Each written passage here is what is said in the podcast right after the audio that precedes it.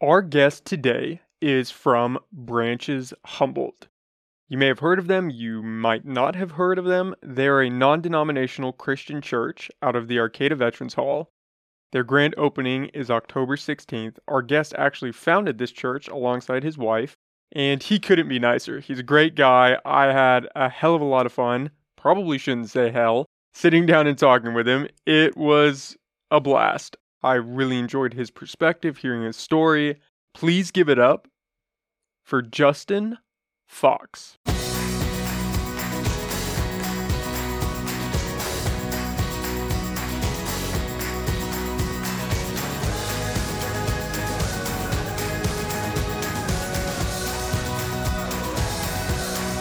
Instead of just you can listen if you want to listen, but you can also watch if you want to watch it. Right. How many do you try and do? Like a As many as I can, really. Some months, I mean, some months I've slipped up and maybe done one, Mm. and then sometimes I do, you know, five in a week, and Yeah. that gets a little intense. Yeah. Running back to back like that. Is there like a a theme or any sort of like major subjects that you uh, sort of your goals to to sort of tackle with some of these projects and I think it's open ended. I don't think it can really be put into a box like that. It's Yeah. really, I mean, I've had so many different conversations with so many different people. Yeah. And I think that is what I wanted to get out of this was just really just trying to figure out how I feel about a variety of different subjects. Yeah. And this makes it a little easier instead of reaching out to people randomly and saying, Hey, I just want to talk to you. Do you want to grab a cup of coffee? I can say, Oh, let's do a podcast. yeah. And they're a little more inclined to say, Yeah, that sounds, that's great That's and then you get the added benefit of people can listen or you can listen back, right. which is a cool dynamic. Yeah. But Huh. you, I mean, you talk for a living as well, so you're kind of right in that same ballpark. Yeah, in a way. I mean, I my background is musician. So I was like a singer-songwriter guy. So that was my background is singing and writing songs. So to like talk free form is not actually my strong suit. It's not the place of natural for me. Was it a little more intimidating going off script where you're not just reciting the lyrics that you've written or have planned? You kind of have Yeah. to, you Yeah. know, it's up in the air a little more. Right. Sometimes kind of thrilling, like see what comes out. You're like, wow, you know, that's cool. But other times kind of clunky and like difficult. Like, oh, that that I didn't quite say that. Why couldn't I think of that word? You know, you're left that one word. I've been there all the time. You're, I mean, the pressure's on a little more for you because people are right there watching you, and so when you don't have the word, you're up there saying, "Oh, we're just gonna, we're just gonna finagle this last little bit." Here, I can, I can stumble, and then the guest will usually say, "Oh, this is the word you're looking for." Like, "Oh, Right. thanks. right. That's a passing it along." dialogue. Yeah. It's conversation. How long, how long have you been a pastor? Yeah, that's a good question. Well, probably about officially, kind of formally, probably about eight to nine years or so um, on staff at a church. Before that, for about 20 years, a little more actually, um, I toured as an itinerant musician. So I was at different churches every week, different places all the time. Kind of an indie singer songwriter guy, traveling around with my CDs in the back of the car and like doing that. So that was kind of more where I came from as my young adult life. And then, um, but I was I was on the road. I was connecting with a lot of churches and a lot of different kinds of outreaches and different kinds of um, activities and stuff in the cities and communities I was visiting. And I just started to get more and more of a vision of like, I wonder what a, a, new kind of a church, you know, a, a new church would do in a community. What what are some cool creative things we could do? And that just started to grow through the years. And then um yeah, then I then I went back to seminary, got a master's degree, then okay, give me some more tools in my belt to be like an official pastor in one community that's not traveling around, but actually grounded and rooted in one place. And hopefully able to walk alongside people in their lives and be helpful and yeah. And so the Christian rock band portion did that. Was that the start, and then it went into you bouncing around to churches? Yeah, exactly. Yeah. So like graduated from my undergrad at this little Christian college in Santa Cruz called Bethany. It's in the woods and I was going my major was like to work at a church, be a youth pastor or something. But I met this guy who wrote some songs that churches have been singing all around the world. And he was like, Hey, no, I handed him a demo tape I made of some songs I wrote. The classic story. It was like a banquet that he was the guest at. And I was one of the student servants that got to like serve the tables and bust the tables and stuff as part of my like cr- credits or something. And when I served him his plate, I put my demo tape like right next to the food, like right in the mashed potatoes that are stuck over. And I, here you go. And anyway, we kind of hit it off. And then I was able to follow up with him and get his feedback and um, input on the songs that I wrote on that tape. And then I was like, maybe I could do my internship with you instead of at a church somewhere because my dream was to be a singer songwriter guy. So that worked out. Um, and I started doing it, doing this internship with him and started traveling right then. I got married a week after I graduated too. So that's been a fun adventure as well. and it was you and your wife that started Branches Humboldt. Right, right. So growing up here, I I was part of Arcata First Baptist growing up. So I lived right in Bayside and we would go to Christian school for elementary school um, until I went to Arcata High. Um, but yeah, Arcata First Baptist. And then, um, and then when I started traveling after college, um, I was kind of working with a bunch of different churches in the area and all sorts of places, churches all over. Um, and kind of like, yeah, that idea of like, man, something in Humboldt, like in Arcata, you know, that kind of like connects with the creative, artsy community of Arcata, that connects with the college students and that whole crowd. And what what kind of a creative, sort of artistically driven faith community? What could that look like? And so I was sketching down little notes in the er, mid '90s and thinking about it, and just for many years. Um, but my wife and I were raising our kids in Southern California, Costa Mesa, and we were just having fun. And I was on the road doing my music thing. And I'm like, I'm not going to go back up to Humboldt. You know, that's like in the sticks, you know? So, um, but these ideas kept like growing in my mind and my heart. Like, what if, what if, uh, we attempted this, this new kind of organized a new faith community. Um, and every five or 10 years, every five years or so, I would like get the journal out again and write some more ideas and just kind of kept coming at me, you know, sort of like this, this passion. And, um, and then I started serving at churches, Costa Mesa, um, a couple years in Richmond, Virginia, and then back to Orange County again. And all that time as our kids are getting older, and we're looking at empty nesters. We're going to be an empty nester, our fourth child off to college. And we're like, what does that mean for us? And that idea kept coming back again. What about this church plant in Arcata? What about that? You know? And so I started talking to a few kind of trusted friends and mentors, and they were like, you got to explore that. You should just, you should, you know, explore the possibility, like the reality of it. What could it mean? And there's actually some incredible church planting, church startup like organizations that help people discern that. They help you decipher like should I do this and what what are the skills, the raw talents I would need to do this and what are the steps to do it and try it. And so we went through some of those processes with these people and it was really helpful. It was super cool. And then felt really um, confirmed by these these folks and and we're like, it started getting more and more real. And then I'm like, all right, this is like one of those things like I gotta do at this time, or I'm always gonna wonder, what if, what if I would have done it. Did the idea arise while you were still playing music, or did that come when you switched to the pastor role a little more? A little more, yeah. On the road with the musical thing, it was um, pretty all consuming in a way. Like I was passionate about it. I love. What is it like songs. being a being in a Christian rock band?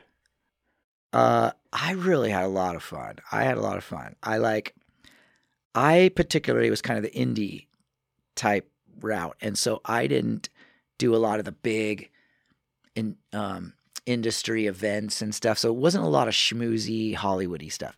It was like going to the sticks and these little churches out in the middle of nowhere who never get any special musical guests that ever come there. And so when we'd get there, they just thought we were so cool. They were so glad to have us, you know. And uh, it was just really fun. So I felt like uh, what we were doing was valuable and, and made a difference for people. And um, so yeah, that was really really fun. Um, and and just sort of being all over the place. I didn't get to go to a lot in the Midwest, like the middle of America. I never really did a ton of there, and then not a lot actually in like Los Angeles County area, but pretty much Western states, and then East Coast stuff, and a little bit in the South, and so yeah, it was a lot of fun. I mean, I loved it, but I think that the challenge was I was gone a lot on weekends and I was missing my kids and all their soccer games and all the stuff they're doing, school plays and um and I just thought, man, uh, I'm kind of missing out on these big family moments. And so what would it be to sort of be home more and and it was 2008, 2009 and 10 uh the financial crisis was challenging. I think a lot of churches around the country and places that I'd been a lot to were using less outside guests and and instead kind of developing their own leaders in their own community. And I mean, looking back at that time, I was kind of like, oh man, you know, like special guests are a guest is awesome. Like you should value the fact that I'm coming in as a fresh perspective and a fresh voice. But now in hindsight, I'm like, yeah, developing leaders within your own community, helping young emerging leaders step into places of leadership is so cool and powerful. And now I'm like, I think that was a good move, you know. Um, so it's exciting to get a chance to do that now in this context. Well, and it's more beneficial in the sense that you get to build up your community in that way right? You're right. taking these kids that are local, you're providing them with this leadership and allowing them to grow into these roles. And then hopefully they stay. But at the same time, if they don't, they're prepared to go out there and, and take what they've learned to another spot. Totally. Yeah. Yeah. It's so cool. Yep. Yeah. So, and it's neat. It's neat to see. It's neat to watch, you know, watch them like try something and go like, wow, you totally did that, you know? And, um, yeah, I mean, that's, we all need those kind of places in our life to encourage people to encourage us to step out and try things and experiment with things and then and and then as we grow as leaders um, we get to we get to help other people and we get to bless others by by our leadership by being servant hearted people that just want to help and and like i think leadership has a lot of trappings in it too and can be challenging and has its own little um, temptations so helping leaders navigate those and how to be how to lead with humility, how to lead in a sensitive way, um, effective way. That stuff is like a lifetime of learning, but it's fun to get people going in the right track anyway. And so when when did the switch flip from predominantly doing music in the churches to wanting to be a pastor in the churches? Yeah. I would say you know 10 or 15 years in or something, I began maybe to see sort of just some sort of patterns that I was like seeing around that I that I was kind of like feeling like I don't know, maybe a challenge to try and influence or be a part of the change in the church. And I knew that just kind of as an outside guest, coming in once in a while, once a year. You don't get to really change some of those deep seated patterns. Eh, some of it around leadership, around humility and sensitivity, and um, and a leadership that's open handed, that doesn't grip the spotlight, you know, and hold on to it and grip hold to power with like clenched fists, but open handed welcome to new leaders. And, and, you know hey let's do this collaboratively. Um, so I started to see some of those patterns of kind of a kind of a um, authoritarian leadership here and there, and maybe uh maybe uh kind of lack of creativity maybe out there, you know, a little bit too. Some of these routines, we all get into these routines we do, but It's the way it's always been done. yeah, we've always done it like this. Yeah. And so, yeah, it's that those things started to kind of grow on me like this burden, like, man, I feel like I need to be a part of the change. How do I be a part of the change? It would have to be, you know, as a pastor, as part of a group, part of a community. Um, and and there was a church in, in my town, Costa Mesa, called Rock Harbor that I really liked. We were part of that church as a family. And they were doing a lot of creative things. And um, there was still stuff I wanted to push back. I pushed back on, you know, and thought, well, are you sure you want to do it like that? And, um, but they were gracious and they'd listen to me. And it was just kind of a cool relationship. But we really loved that place. And I think that inspired me enough to say, it can be it can be done in, in, a cool way. And there's some some new tracks to run on that can can be really vibrant and can include a lot of people and this could be a neat thing. Um, and so i think that started that search toward what would it be like to come off the road and be a regular nine to five job in a community as a pastor.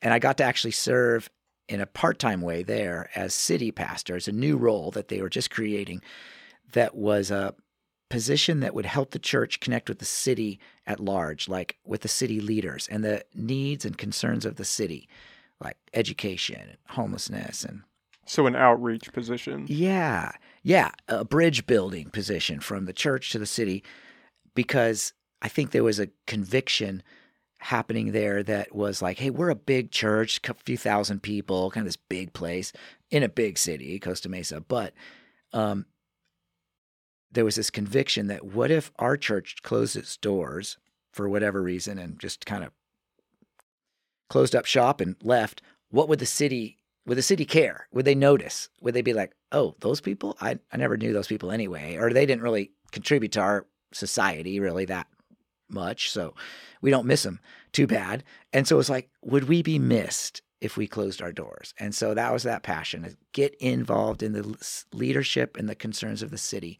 so that we could be a blessing and be a help to them. And then they'd be like, yeah, that church, oh, we love those guys. Like they help us. They're part of the fabric of this community. They're helping us all be better. Um, that is a Jewish word, shalom. You know, it's like this peace, you know, a peace in a city. What is it like to contribute toward the shalom of a whole city? And we got to do some of that stuff, and it was really cool. So that kind of started that pastoral path for me, um, and then that led to yeah seminary, doing the doing that thing, and and then Richmond, Virginia was my first like full time pastor job for a couple years in Virginia. Those power dynamics, they're not unique to the church. They're in a lot of things, yeah. but they are heavily ingrained in the church structure mm. in the sense that you have to go through all these people. The priest is, you know, the untouchable. You have to go through him to find absolution. He is the interpreter of the word of God. All these things. Was it hard trying to to kind of etch away at that? Um, well, in our tradition, sort of that kind of mainline evangelical kind of casual California tradition, uh, a lot of that formalities already been thankfully stripped away in some cool ways. So there was already um, an openness to like the God being able to speak to all people, and that and that um, yes, this pastor guy is kind of he has 40 hour a week job you know what does he do well one of the things he does is pre- present some kind of talk or some message on sundays and he's studies the Bible and prays about bringing some insight to light that'll be helpful for a community. But I think that the invitation was for for and it still is for all believers, anyone for that matter, who wants to search out truth in the Bible, that we get to do that. And then here it is. And search it out for yourself, you know, and find out what what is God saying to you. And so as a pastor to say, hey, this is what I'm sensing God saying in this portion of the Bible, and I just want to, I'm excited about it. I want to tell you guys about it. Um, invite you to wrestle with it and consider it. I think there's also that invitation in for everyone to say, and how how do you sense God leading you? What do you think God's saying to you in this? Um, and so that was really cool. And even though the church uh, at Rock Harbor, there where we started to kind of cut our pastoral teeth. Um, even though it did have its organizational structure, you got your, you know, executive leadership and your all that.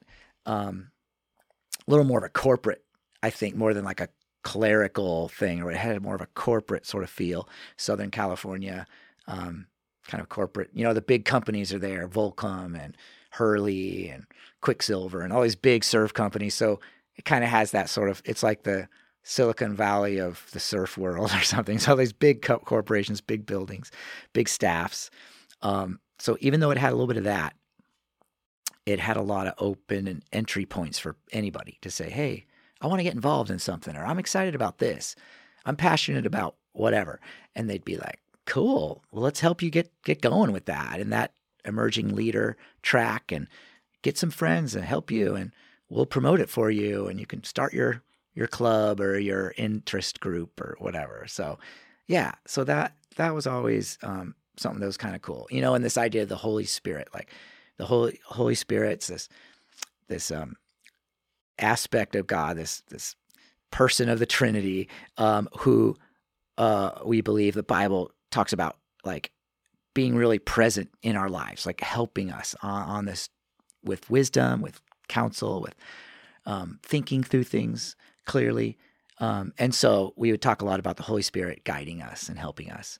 And that's pretty cool. And that's pretty freeing that it's not just one guy who holds the Word of God and the work of the Holy Spirit to himself and parses out little pieces as he feels. It's not like that. It's like, hey, we're all, God's big enough and he wants to invite all us in uh, to this relationship with himself.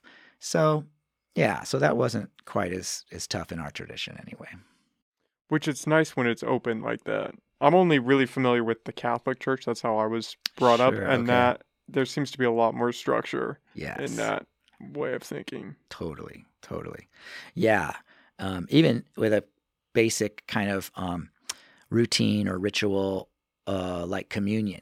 You know, in the Catholic world, communion, the bread and the juice or the wine, um, the body and blood of Christ that symbolizes, has so much depth and meaning in these layers. And not anyone can take a cracker and say this is a communion thing.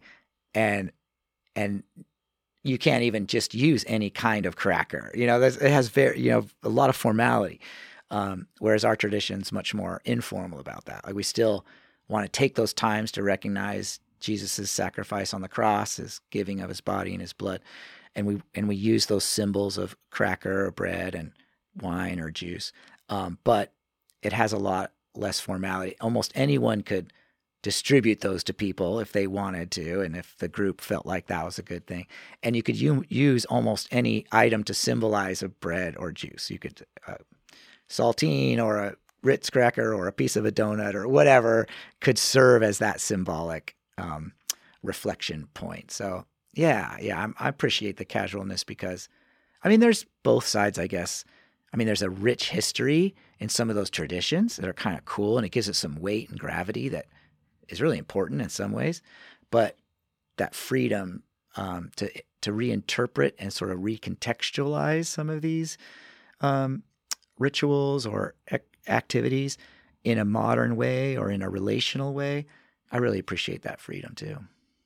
And that's important to change with the times in some sense. Mhm. You it is nice with the Catholic Church like you said you have these customs that have been passed down through time and it is there's something to be said for feeling that connection when you go through that process when you stand in line and you go up and you receive both you get a feeling like you're you're a part of something bigger than yourself but Yeah. it can also bite you in the ass because then when you try to break out of those boxes you you're kind of shunned and Mhm. outcast they don't like that it's it's great having the structure but the structure is almost a prison in some ways Yeah.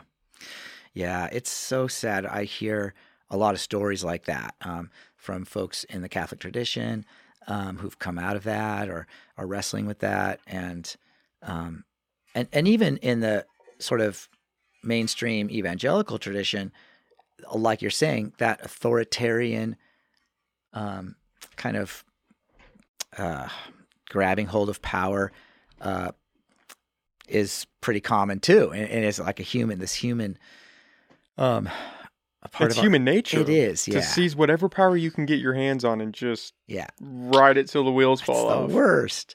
And so I hate that. And I hear stories from people um, that have experienced just that and are coming out of that and have grief and questions and doubts and um, even this phrase that I've just started to learn about. Uh, people use this phrase "church hurt."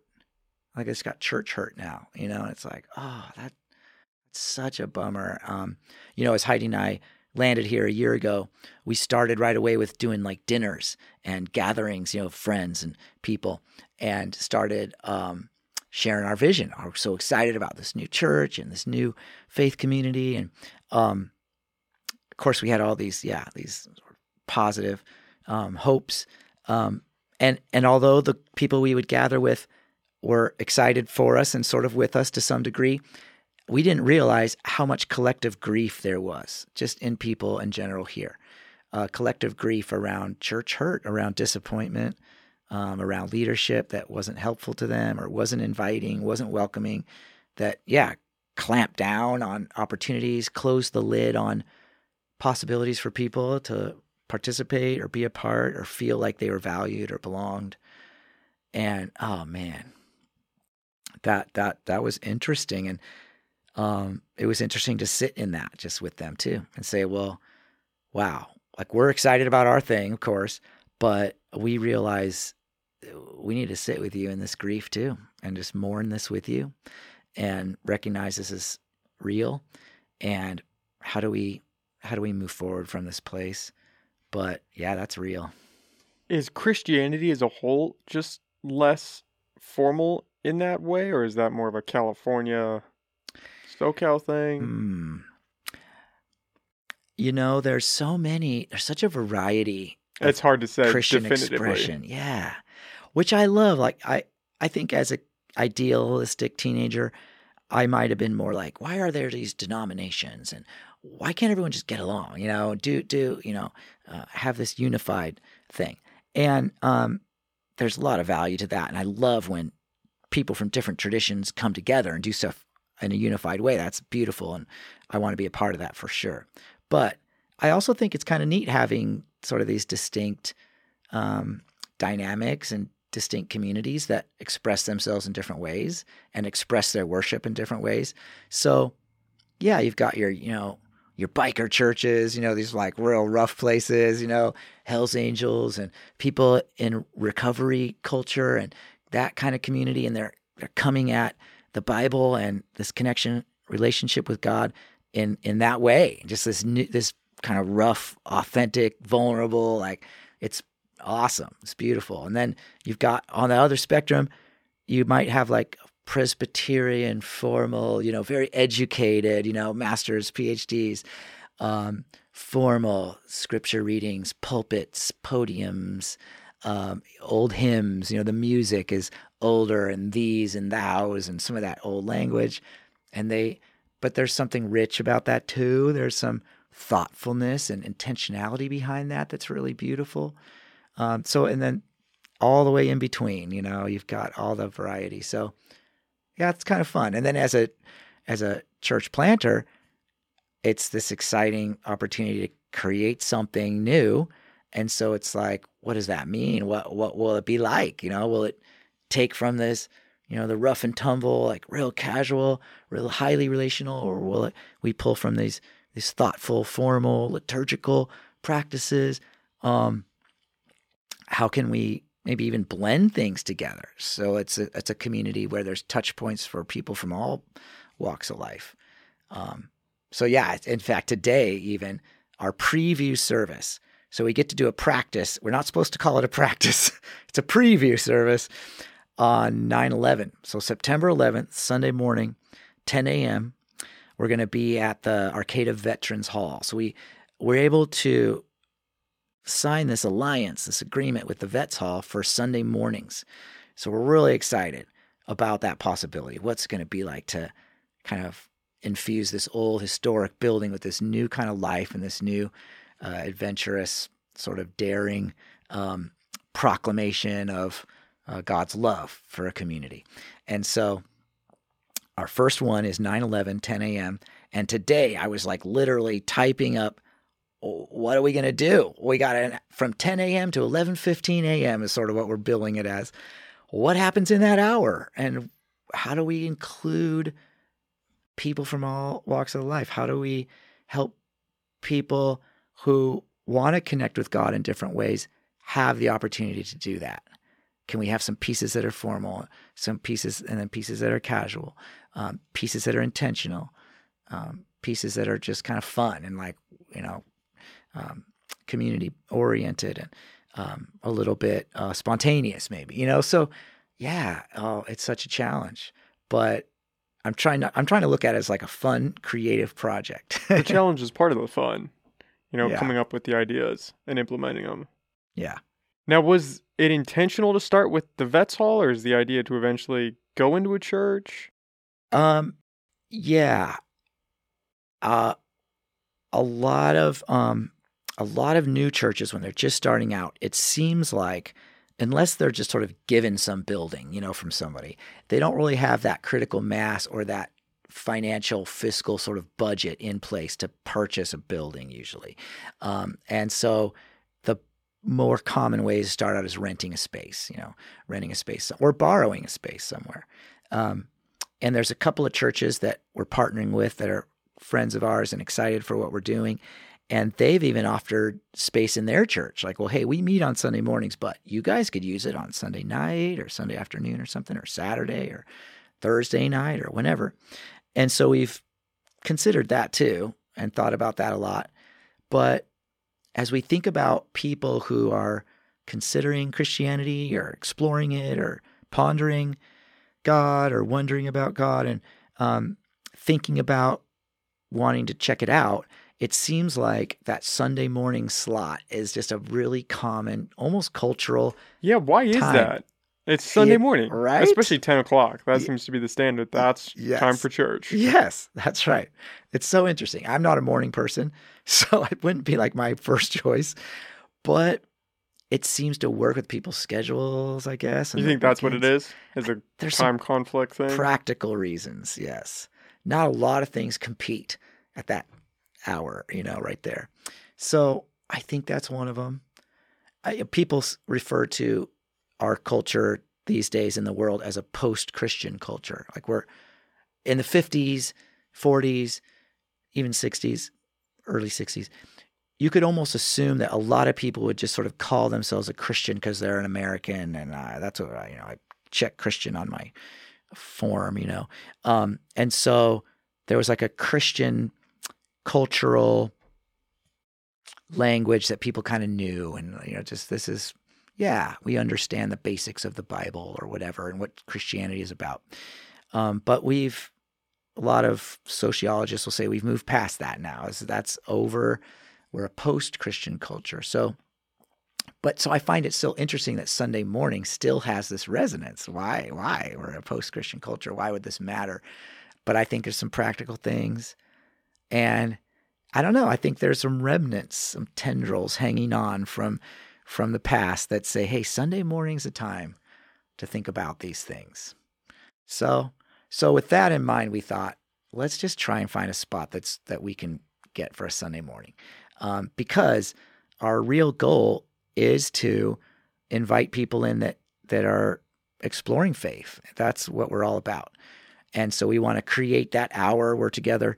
We want to create it with those folks in mind. How do we p- put something together that's meaningful, that um, expresses the love of God, but that anyone, doubters, skeptics, um, people with grief and hurt, um, can find a safe place to answer or bring their questions and um, experience um, you know this this love of God and and and maybe if we're post Christian culture, I bet there's a lot of misconceptions about Jesus and I in fact I just saw that old neon sign Jesus saves you know from the 50s on these buildings Jesus saves and I've been thinking I wonder if people wonder what that means you know, even now. What does it mean? Jesus saves.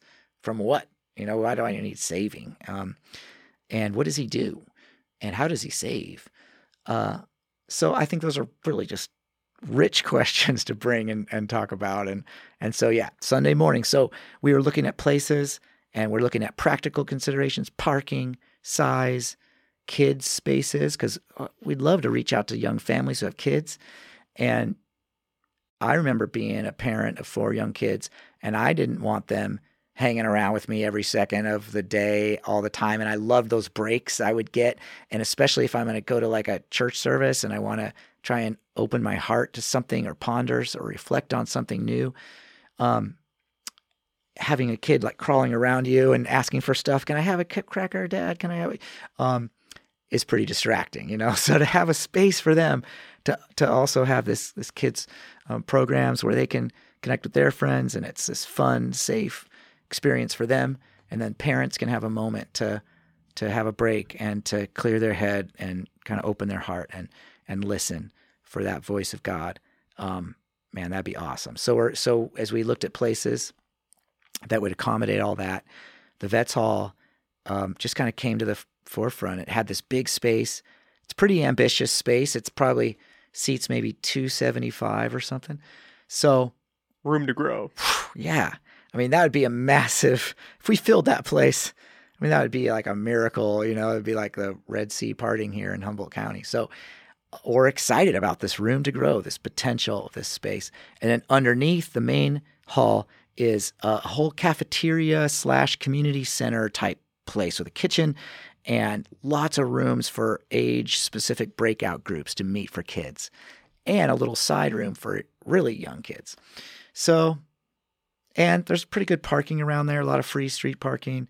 It's up on this hill right by Arcata High School, and it you kind of look over the city, and yeah, it's just a really neat sort of strategic spot. It feels like something cool could happen there. Seems like a good fit. Yeah, yeah, yeah. So so we're excited, and what's neat about the space is it has um, some a lot of cultural affinity around it. Like people remember that place fondly. They say, "Oh, Vets Hall. Oh yeah." I went to like a punk rock show there once when I was, you know, or I've been line dancing there, or my mom used to do jazzercise and I was stuck in the kids' room, you know. So there's this, you know, generational uh, feeling about that space that's positive, and I'm just, yeah, I love it. The the history of it, it's beautiful old building, um, and we hope to kind of capitalize on that, you know, not cover it up and try to make it modern or whatever, rebrand it or anything. We're just like, hey we'd love to um, honor the past that this this building is, and and also kind of kind of keep it up and and bring a new aspect to it too. So, now, what is the process of starting your own church? I'd imagine it's daunting to say the least, right? Yeah, I think you know because uh, I'm just cresting over the 50 year mark, and I'm like. Normally, this is for younger people, right? So I'm like, Heidi and I are like, is this, you know, wow, are, we supposed to do this at this age in our life? We're supposed to be settling into our easy stride. Yeah, now, sitting on a beach somewhere, yeah, dude, kicking back, coasting the last ten years somewhere at some job where you've reached seniority, and you know, not starting a brand new startup from scratch. Um, but yeah, there's just there's there's passion around it. Um, like I said, it's kind of one of those things that on my deathbed, I would always wonder, what if what if I would have done that thing? What if I would have moved up to Arcata and tried that thing? Um, so I feel like this is a, a, a, do or die. This is kind of a life life altering sort of situation to say yes to, and um, and and so exciting. I mean, like you said, carving out something brand new. Um, it's so exciting. I, it's filled with layers and layers of fears and doubts and all of that, but um, but for us, what we did is like I mentioned, these a lot of prayer, talking to God, talking to each other, writing down notes and journaling, ideas around this project through many years, um, talking to people here and there, and then. Um, and then what we did a couple years ago was we connected up with this group called Stadia Church Planting, and they're they're a group that helps churches start up, and they uh, work non denominationally. So all sorts of traditions get to participate with them. And they just, in a neat way, they help you give you the basics of what you need, but then they don't clamp down with their agendas. They say, hey, Whatever, however you feel called and led to do this, go for it. Here's some things you know you might need. So they help you get started with um, a management team, a board of directors. So you got to have a 501c3 kind of your board of directors, a nonprofit corporation, 501c3, so that you can begin to kind of build that that corporate structure around that, and you can receive donations. People want to contribute and help, and so that tax deductible opportunity for them, and um, and then you've got this board of directors who serve as an advisory council, and they can help you with those decisions all along the way. So we carefully chose those folks, and um, that that was really a great way to start out. So so building that infrastructure there, and then um, and then what we did was, well, they encourage. There's so many ways to start churches, and people have done it in so many different ways, but their experience with church planting is that some of the most successful plants happen when a pastor and hopefully the pastor and his spouse, so there's a spouse, can um, kind of go at it full time. Because like, hey, full time, we're going to hit the ground running and try and get this thing off the ground. You know, 40, 60 hours, 70 hours a week, whatever. Like we're going to dive in and do this. Um, and and to be freed up to do that, to not have multiple jobs and stuff. And I mean, there's great stories of uh, bivocational, trivocational pastors who do lots of jobs and and and God uses that in cool ways to connect them to the community and all sorts of things. And there's so many awesome stories. But um, this idea of being full time um, to to get the church off the ground resonated with us. And and they said in order to do that, you know, like a Silicon Valley startup, you'd have to raise this capital to to give yourself. They kind of projected about three years. You need about three years to give give this a good go at it. Um, and so what would it mean to create a three year budget? What, what, what would that be like? How would we create that? So, our advisory council helping us, our board of directors helping us put together that budget. And then just writing down names of everyone we knew, every friend, every family member, um, and their friends, and like, hey, here's what we're trying to do. Here's the vision. Um, do you want to partner with us? You know, you want to contribute and help create this three year fundraising goal uh, through pledges or one-time gifts or whatever.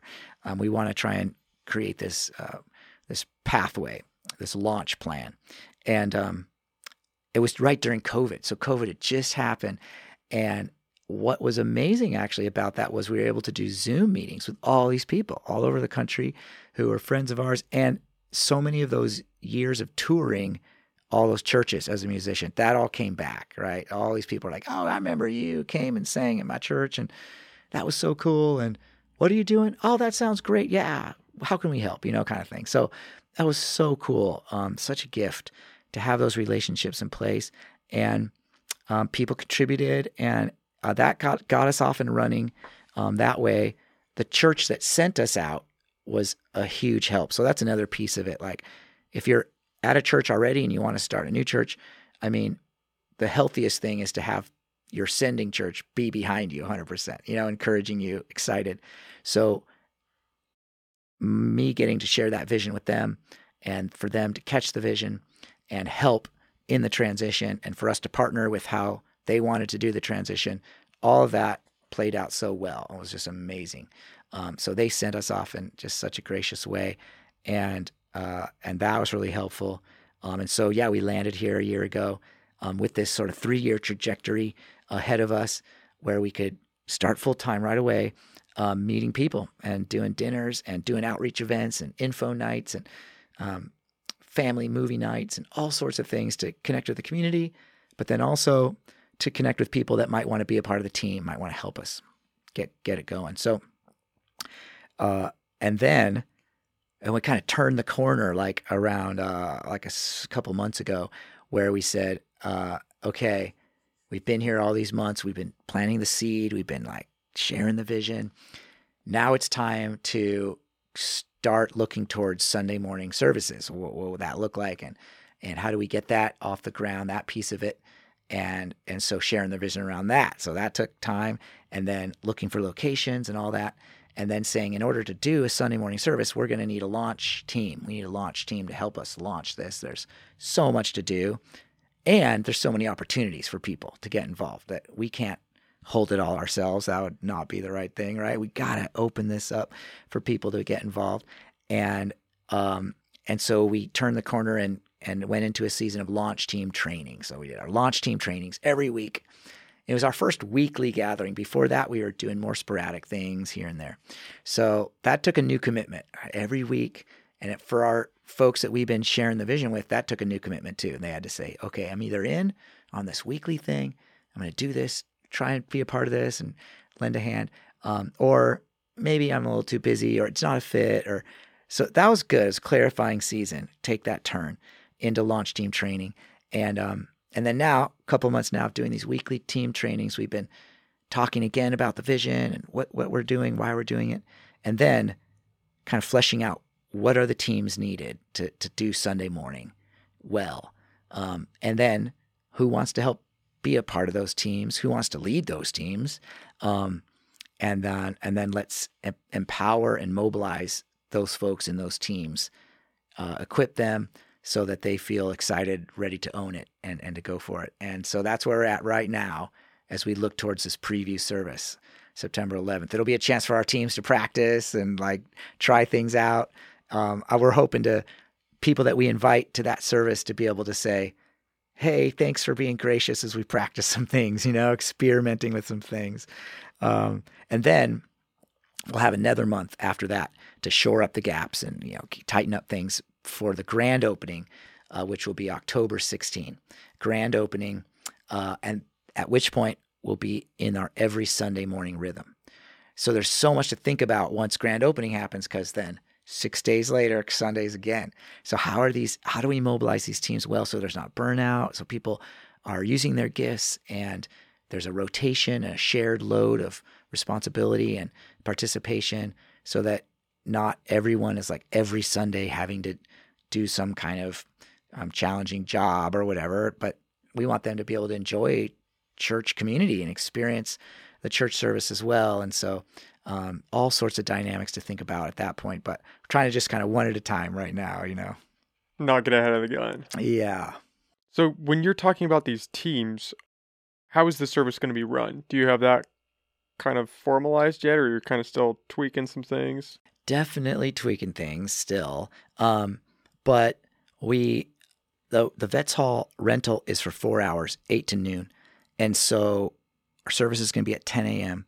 So we got a two hour window to set it all up, and that's going to be a challenging thing. So out of the trailer comes our children's gear and stuff, and toys and carpet mats, and um, and then we got our hospitality and welcome teams with their coffee and the cups, and um, there's some.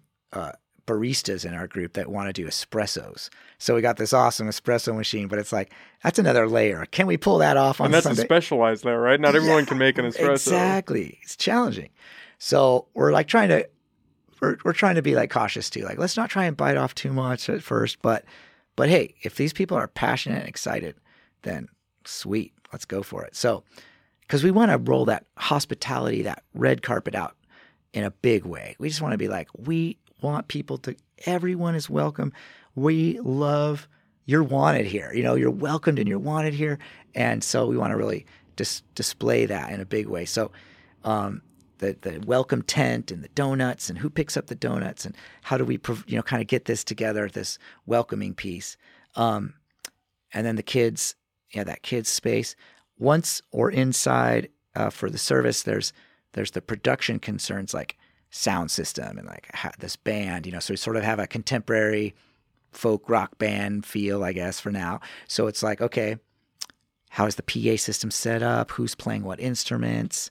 Um, and we all, we want to project the lyrics up on these screens so congregation and community can follow along with us. Like, what are these songs? If I'm supposed to sing along or po- ponder these words, be nice to see see them, you know, clearly. It'd be nice to know the words. know yeah. the words, That might help. see them clearly. So, and it's a, a room with a lot of natural light, these beautiful windows.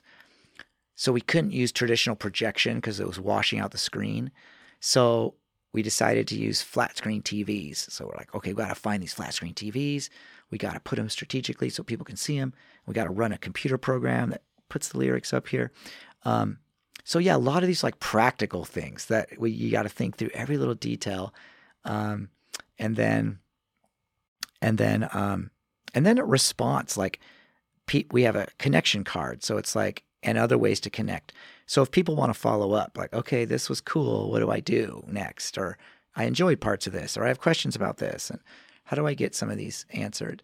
Um, we want to have that follow up place, that mechanism in place. How do people put a card in of wanting more information or request more information, or how do they connect um, for being a part of the team with us, or um, connecting in like a small group setting? So not only Sunday mornings uh, will kick off this fall, but we'll also kick off a network of small groups in homes. So you know during the week, um, a little more, even more casual, more relational, um, and so how do how do people get involved in those? How do we invite people to those, and how do we make sure that they they know they're invited? Um, uh, and so yeah, all that all that oh, giving, you know, maybe people want to participate financially and continue to help the mission go forward.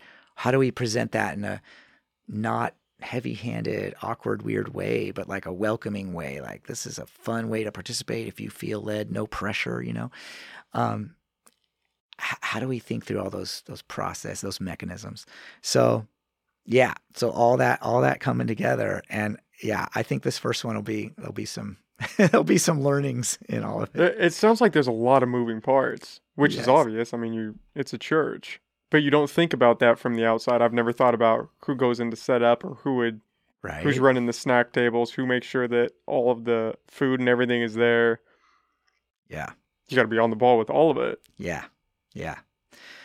And, and, you know, as someone who likes to question things and put things on the table a lot um, and reevaluate, uh, when things get challenging, I'm comfortable with putting it on the table and challenging it, you know, because there's also some neat faith expressions that are much simpler. You know, people would say, "Why do you need a? You don't need a snack table. You know, you don't need this stuff. You know, just meet up in a living room, and you don't need a PA system. You don't need screens with lyrics. You don't need um, a building to rent." Um, and so, and I re- resonate with that. You know, and I'm like, yeah, there, and there's a lot of truth to that. And I've seen neat, organic, smaller contexts. Um, that are really helpful for people in their journey of faith. And it's really cool.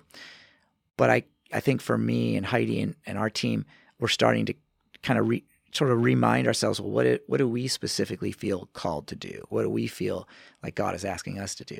And I think for me, it's, it's, it's been about that larger proclamation, like that big declaration. Um, there's a, a verse in the Bible that we just read a couple nights ago with our team, and where Jesus is saying, you know, um, I want you to be you you in the world i want you to be like salt in the world. And and so salt gives flavor to the world and uh, it brings out the flavor uh, in the world. So if you're if you're not salty as people and you kind of hide your salt and you're sort of bland uh, you're not going to bring out the flavors in the world very well. Um, and uh, he says you're also like light and and light to to shine uh, in the world to bring out the colors in the world and if you're not shining your light, if you're hiding it in a closet and it's kind of small or with pillows around it and it's just sort of in the background, it doesn't get to uh, light up very much, doesn't get to reflect very many colors. Um, so Jesus was saying, I'm going to, I want you to be like on a hill. Like I want to put a light on a lampstand and so the whole world can see it, you know, and like a city on a hill that everyone notices. And I feel like that really resonates with us in our specific calling. If we want to do something big that's like a big proclamation that's this big wide open welcome um, where we're like here we are like we want to declare uh, the love of god and this invitation of jesus in a in a fresh way in a new way um, and uh, we want everyone to know about it and to feel invited you know like so so let's open the doors wide let's roll out the red carpets come on and check it out you know so that i think that's just sort of our our passion and where we're coming from well, that's how it should be, right? And the idea, I was just talking to someone about it the other day, the idea of almost making yourself small, or in that case, dimming your light, mm. right? And it was in the context of relationships, because it seems like people nowadays, and I don't know if it's social media, I'm sure you could pick one of a million things and say this yeah. is the problem of why, but it seems like people get into these relationships where they have to make themselves small in order to keep that relationship. And looking from a third perspective, right? It's easy to say, well, why are you doing that? Obviously, that's not the relationship you're supposed to be in. You want to be in one where you lift each other up and you're both Yeah. rising to the next level. But when you're in those, it can be dangerous. You just can't recognize it sometimes. Mm, yep. Yep. Right. That's a scary place to be in. Mm. Yeah, yeah, and you think about the the con- con- converse of that is like a place where you can fully be yourself, right, and be be welcomed and and loved, and you get to bring all of yourself. You don't have to hide anything. Yeah. You can just come and show up and, and be who you are in that moment. Yep. Yep. Yeah. Yeah. Yeah. There's a neat. I think a, a mentor said something along those lines. I was trying to remember what it was just now, and it, it's kind of fuzzy, but it was something to that effect. Like, um, because I think even also, when we talk about leadership, sometimes we can think in this in the, the Christian perspective of like a servant, humble style of leadership, like Jesus's style. We think he's you know he's so humble and such servant.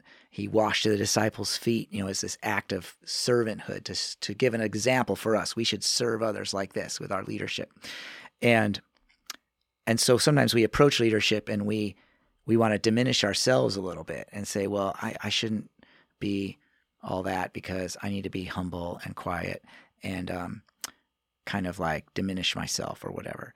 Um, and, and maybe there's some truth to not distracting or calling extra attention to yourself. That's probably helpful. But um, it can't be to the detriment of not bringing your whole self, you know, and showing up with all that you are and all of your ragged, unique glory, you know, like this is, this is me, you know. Um, ah, it'd be so cool to foster a, a culture that welcomed that kind of thing, and people could just be themselves. And um, one of one of my fun things that I love to do whenever I am not feeling too cold is go barefooted. I just love to be barefoot all the time whenever I can, and uh, so I've always thought about that in like you know social settings. Like, is this okay to be barefoot right now? know, like. And, and will people like laugh at me or notice me or be like, "Whoa, bro, where's your shoes, man?" You get a Um, little self conscious about it. Yeah. But I don't know. It's just kind of a fun thing to try and experiment with. And like, how can I, where can I get away with this? And then even in this new church setting, like, could I walk around with no shoes and this could be fine? Right. And so what would that be like? And could that give people other permission to express themselves in their own unique ways too? You know? So Is that Yeah. a connection to the earth type of thing, or are you just not a shoes guy? I think both. Little both. Yeah, yeah. Um, I remember just yeah, as a kid and teenager, that feeling of like a lot of freedom and, and the beach and you know the whole um, ocean and so yeah, loving that idea. And then, and then I th- I maybe some movies in the '80s or whatever where I was like um, captured by uh, Native American cultures and traditions of of connection to the earth and simplicity and um, so I loved, I really got into that and really was inspired by all that. And then, um, and then there's even some like some spiritual stuff in there too. There's a history of monks um, in the early history of the church that actually didn't wear shoes as a spiritual practice. Like we're not just not going to do that. Um, I think even um, I want to say Saint Francis was kind of one of those who pro- pro- proposed that idea, like that simplicity and and no shoes as a as a spiritual practice, and that's just cool. So I got into that, and um, and there's that part in in Genesis where Exodus actually where Moses is the burning bush, and God's like, "You're on holy ground.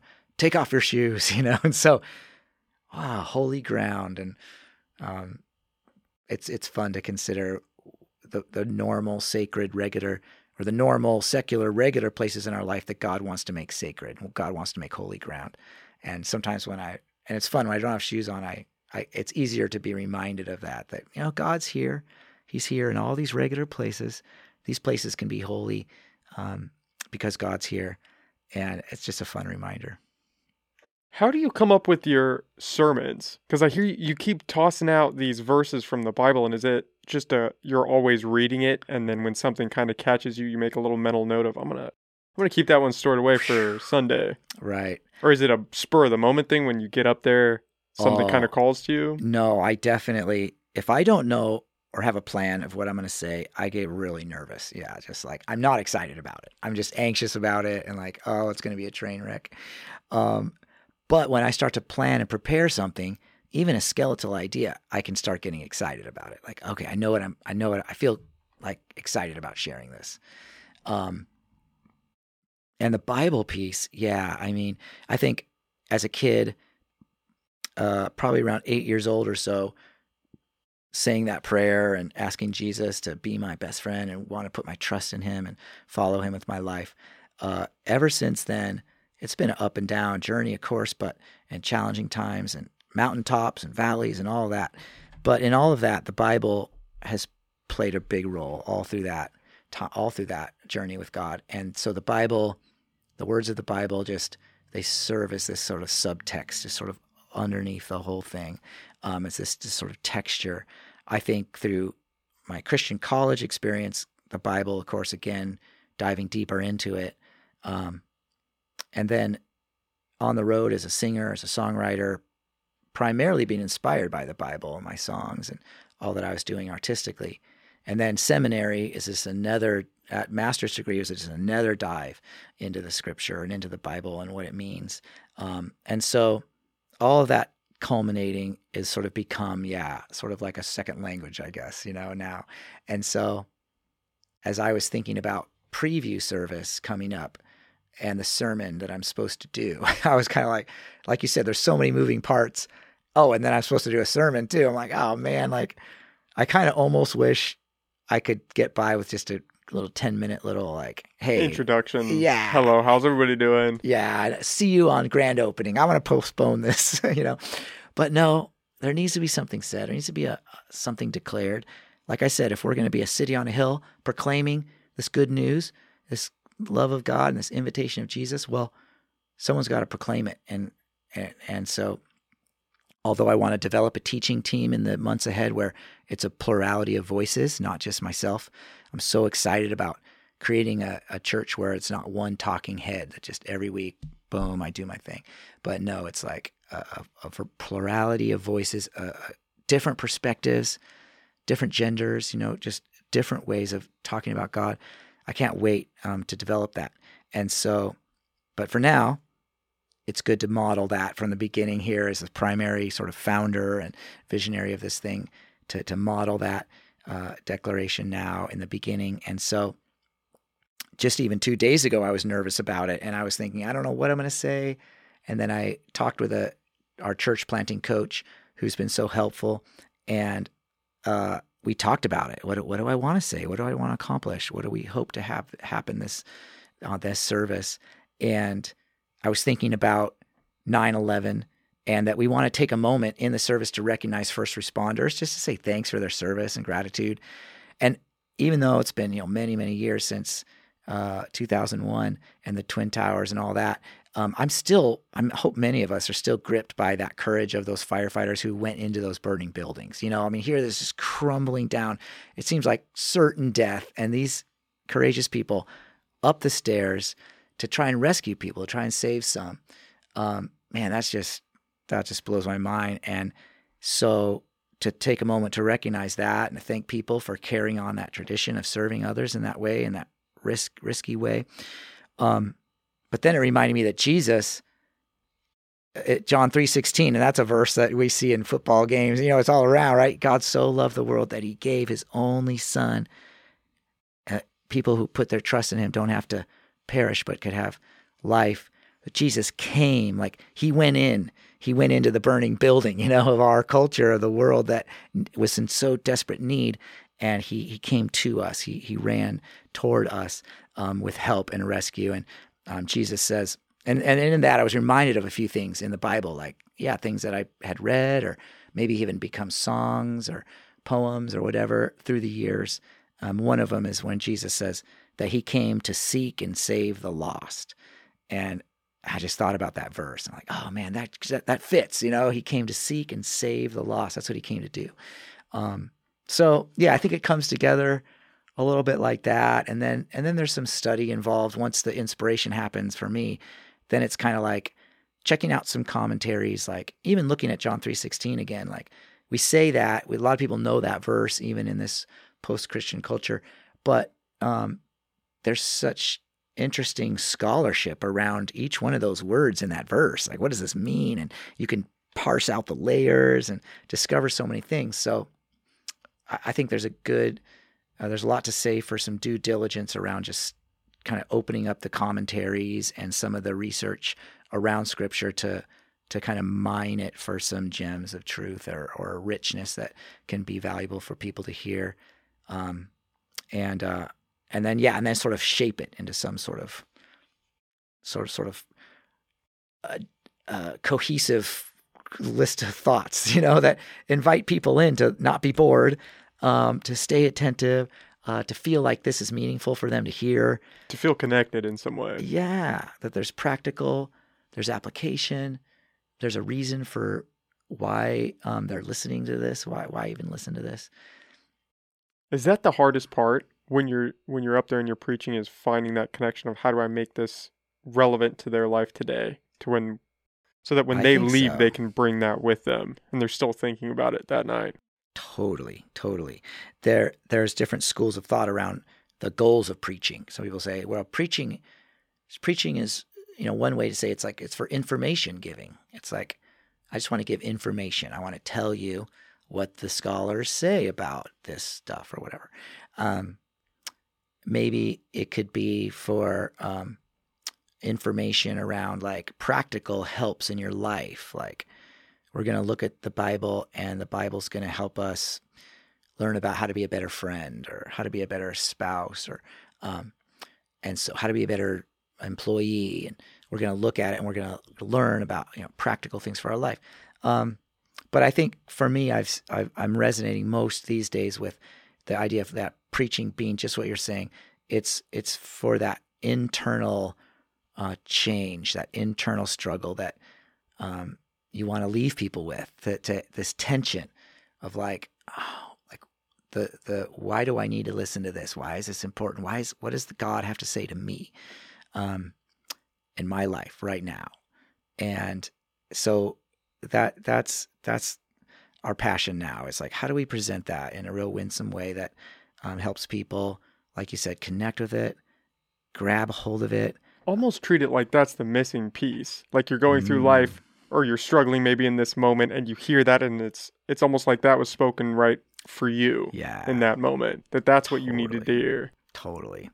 We like to refer to the Holy Spirit being that, like I mentioned, that kind of counselor, that inner voice, that conscious conscience. The Holy Spirit. uh, We often like will pray, God, uh, would your Holy Spirit help these words find a place in someone's heart like that?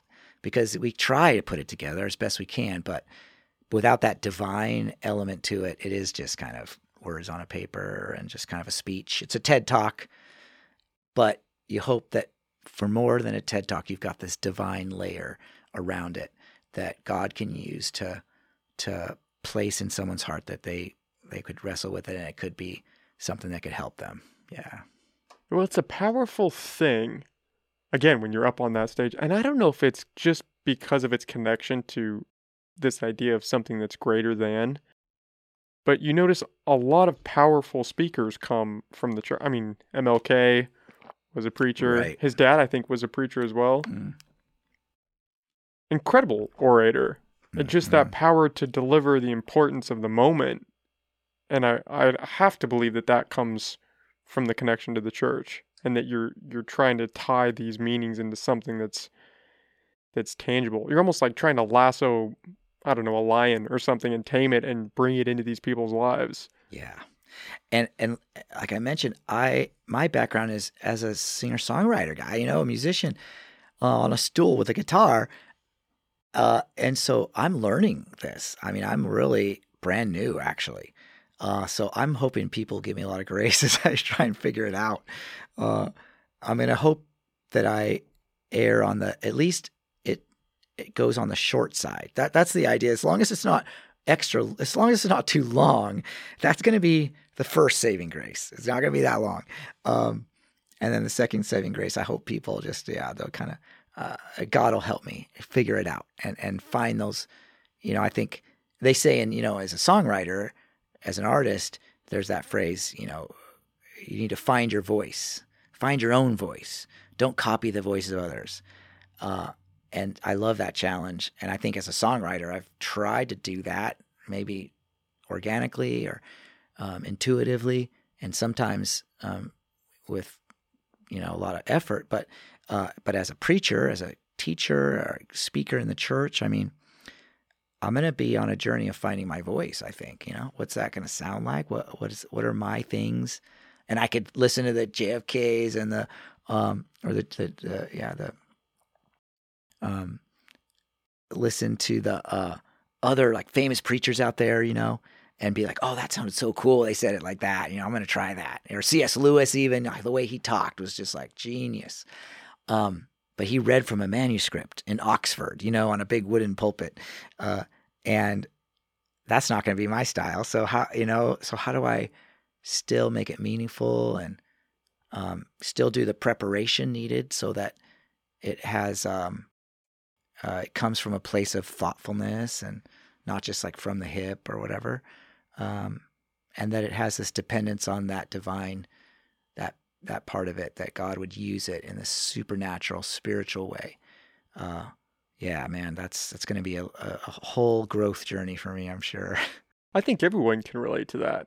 The idea of finding your I feel like I'm I'm doing that constantly. Uh, that's part of what this is is me trying to find my voice yeah. and find, you know, how you really feel about things and where you stand and have your ideas challenged yeah. and put your ideas into words. It's mm-hmm. it's a skill that is so important and I think we kind of just brush it to the side in today's world because we can text and we have all these other means of communication, but the ability to effectively communicate your ideas is paramount to to achieving real success in life, whatever you define that success as. Yeah. But just to achieving greatness in some sense, even if that's as a as a father, as a mother, as a lover, as a teacher, you have to be able to communicate your ideas. Otherwise, you're just, you know, spitting in the wind. Yeah. Yeah. Yeah.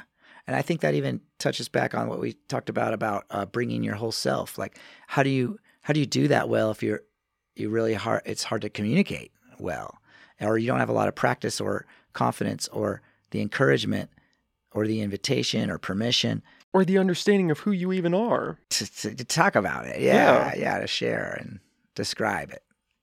I think everyone is. We're all on that journey.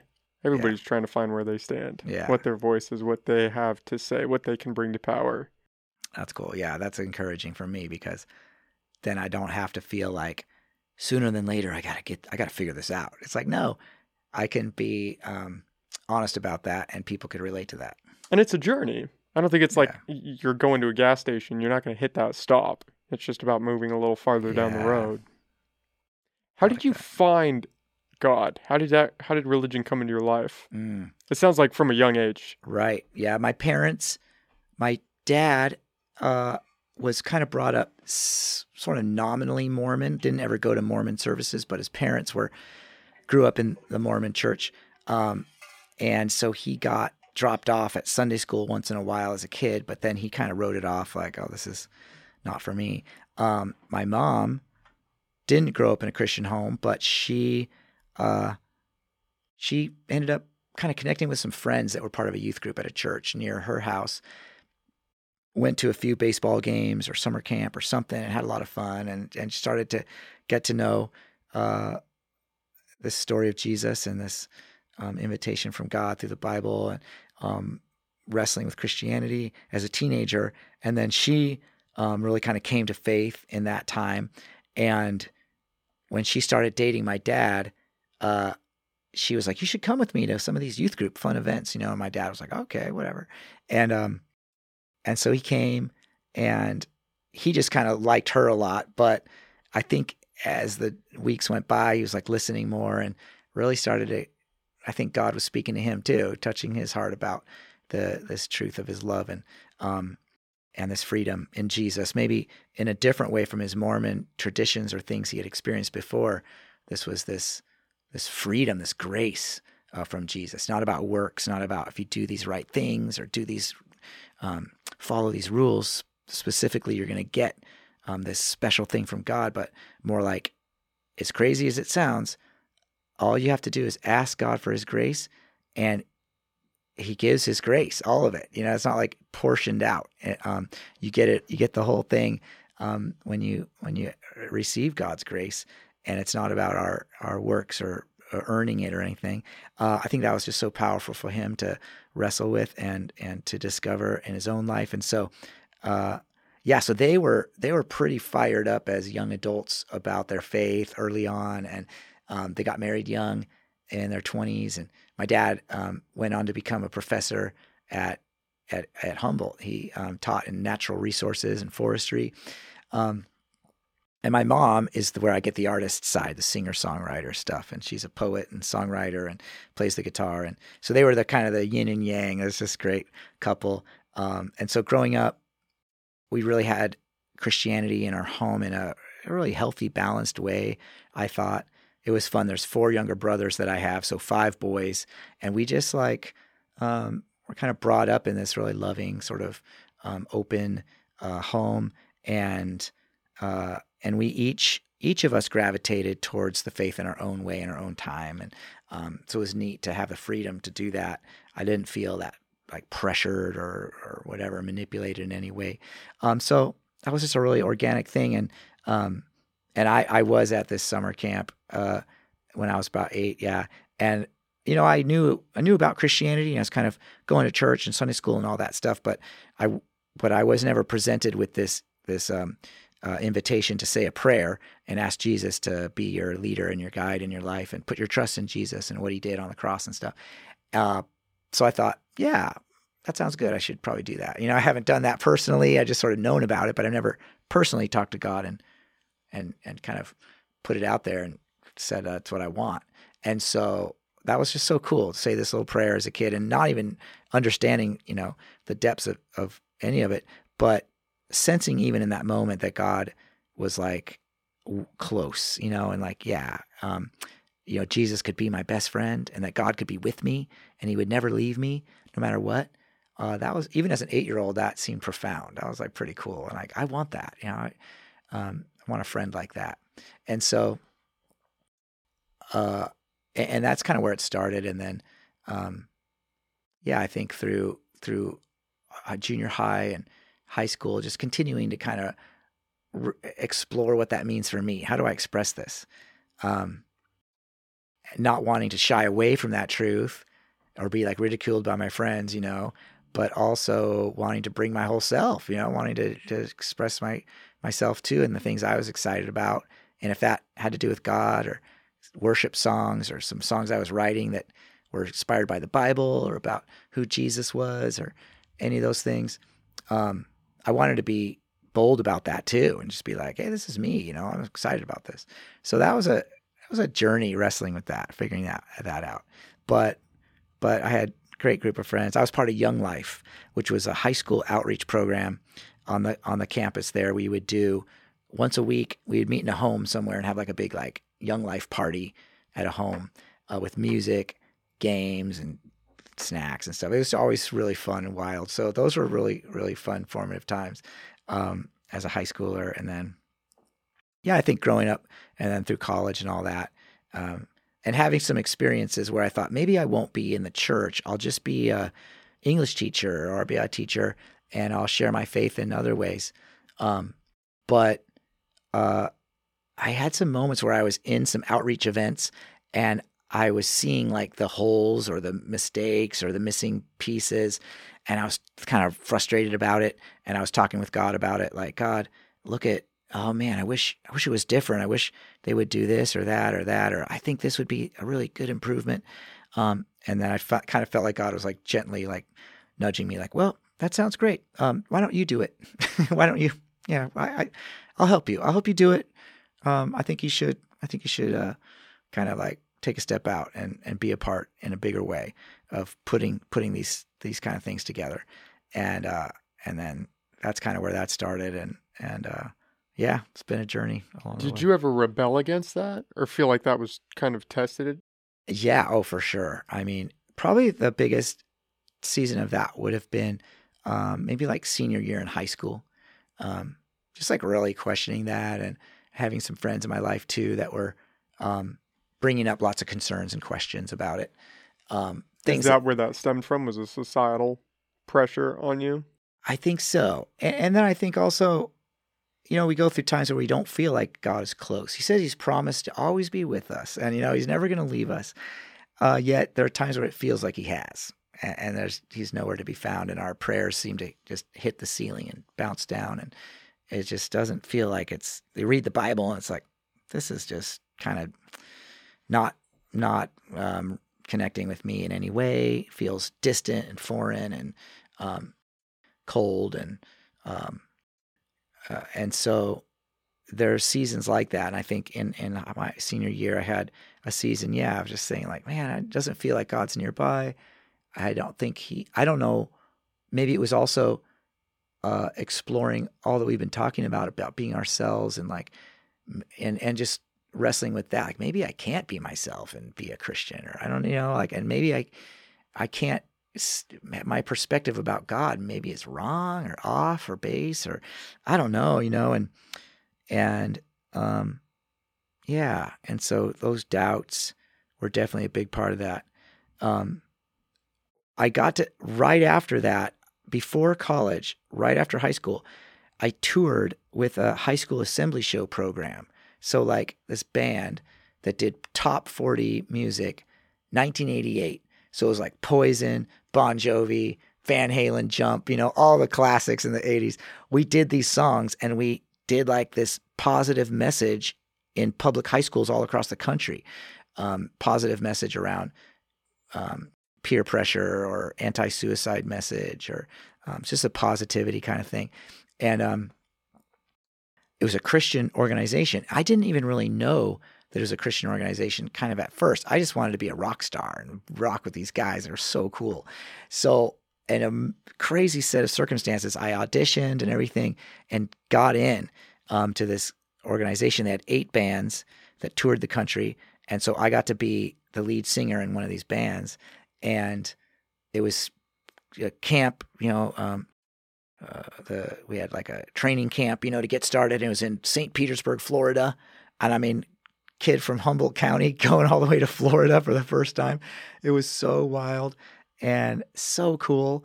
Um, and I, man, I, I feel like that year was a, a big piece of me finding finding parts of my voice. Like, hey, I could sing these songs and be a Christian and tell people about Jesus and my perspective on God and how I'm so excited about um, uh, the invitation of faith for people. Uh, and I could do it in this creative way with like as like a kind of like a pseudo rock star guy. Um, it just seems so out of the box, but it was it was such a neat thing because it it it reminded me, and it was a way to practice um, being myself and and just really going for it in a real sort of exuberant way. So that was I really tribute that year to to helping me kind of shape me and form me out of that time of questioning and doubt. Do you think that's just part of the process that everybody has that moment where yeah. the water gets a little murky and you have to decide for yourself is this am I am I doing what I think is right am I am I following this in the way that I want to totally because it seems like that's a recurring theme where people just across the board they have those moments some have more than others some it's just the one, but it seems like they all have at least one where they call it into question. Say, is this right? Is this right for me? Do yeah. I believe this? How do I really feel about this? Yeah. Yeah. Can I make this my own? You know, could this could could I fit in this or or um, does this fit for me? Um, yeah, I think that's that's a that's really common. In fact, um, there's a spiritual tradition in the early Christian church as they began to explore like the life of faith of someone, the whole lifetime of faith. What are the ups and downs that we experience?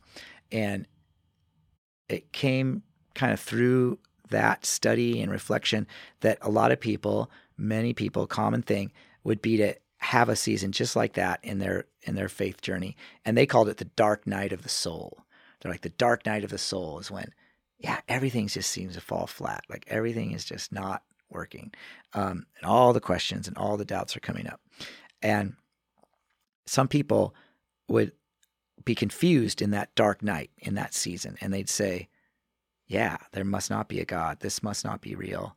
this Bible must have just been an ad hoc, like thrown together thing, and it's not really God's word or whatever. Um, and so I'm gonna just try something else or just write this off. Um, and what's really been cool though is is to kind of uh, look at as we study this, this journey of faith, and we we look at scriptures and all this kind of stuff, we recognize there's these parts in the Bible that actually talk about the same same kind of thing. And um, there's this this part in the Bible where the what the writer is saying, you know, it's like um, it's like when God when we first come to God and we're excited about Him and we're excited about Jesus in a new, fresh way. Uh, we're like newborns, you know, we're, we're like babies, and and we get the milk, you know, like babies get milk in a bottle, and it's so great. And babies love milk, right? They're just addicted to milk, and they just like milk pacifies them, and it fills their stomach, and it's great. Um, and that's how babies eat, and that's healthy, and that's how it should be. But babies grow up, and, and we in our faith grow up too. So there needs to be a season in our life where we don't just want the bottle again, where we're just like, hey, I'm just like a grown man. Like, give me the bottle. I like the bottle. That's what I want. That's what I liked in the beginning. Give it to me now. And it's like God is saying, no, like, I want you to grow up. I want you to grow up. And I have like solid food for you. I have other things besides the milk, the, like, they would, the historical Christians would call it like consolation, the consolation of the milk.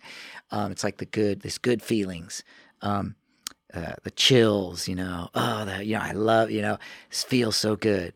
Um, it, it, and, and sometimes, and when we're when we're missing that, and the Bible's not feeling good, or church services aren't feeling good to us, and nothing's feeling right, um, and we don't have the chills, and we don't have the good feelings sometimes we can start looking for other places to get those feelings. You know, I just want to feel that again. And um, it, it's funny too because in our like cannabis saturated culture, uh, our professor in seminary he would kind of use that analogy. Like we're just like, oh, this this isn't working.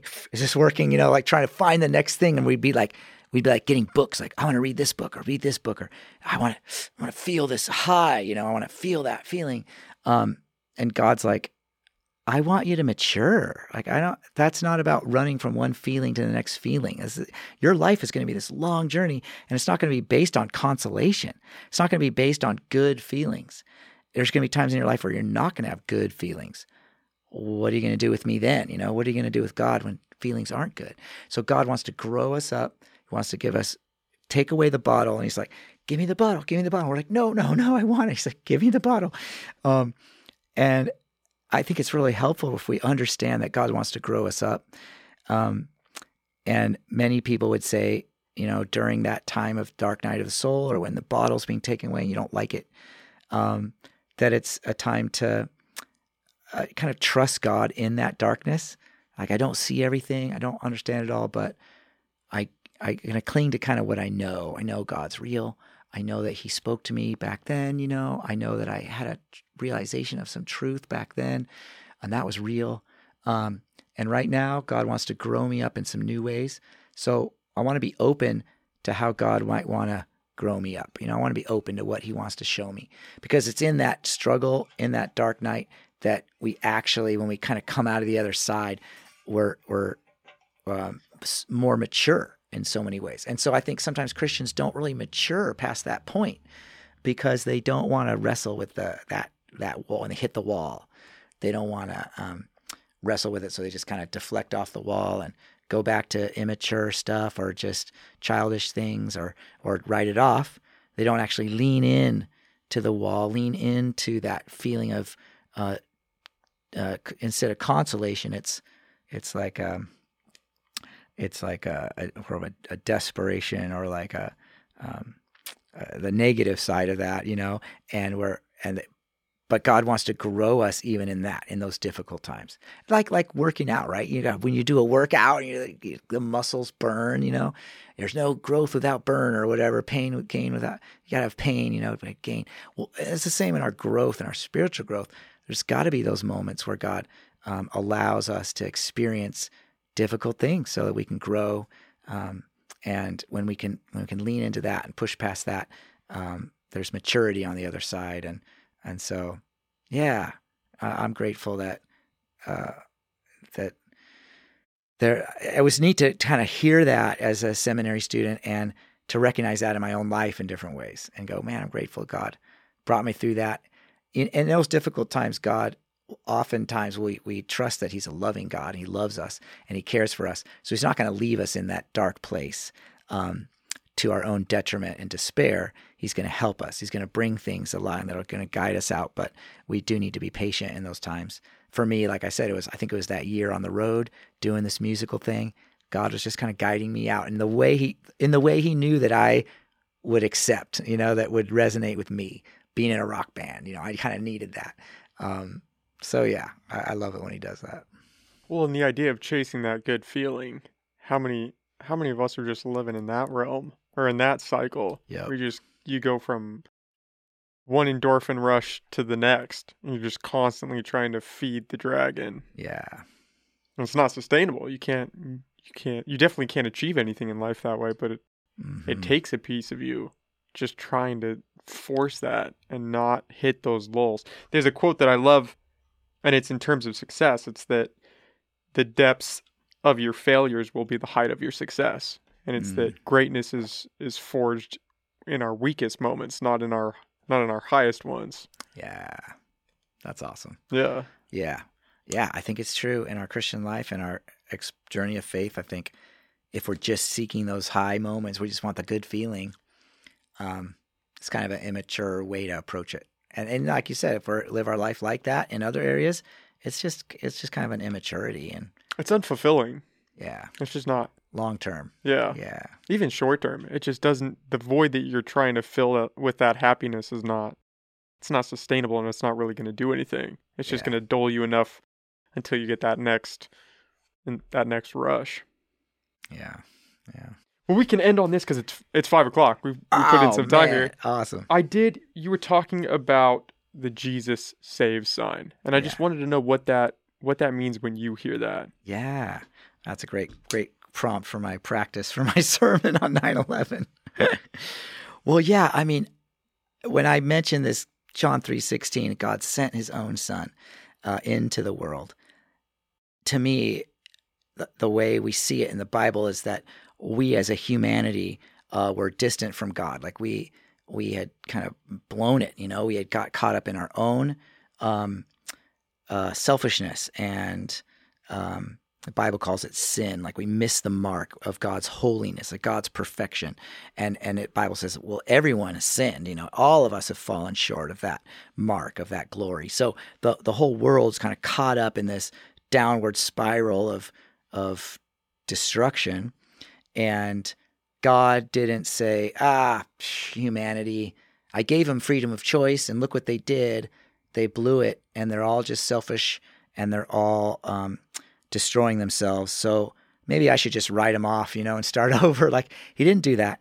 He actually came and entered in uh, to that despair, um, into that brokenness, and then in, the form of his son Jesus, uh, Jesus entered into that humanity with us, um, right into the burning building, you know, right where we were in our greatest need.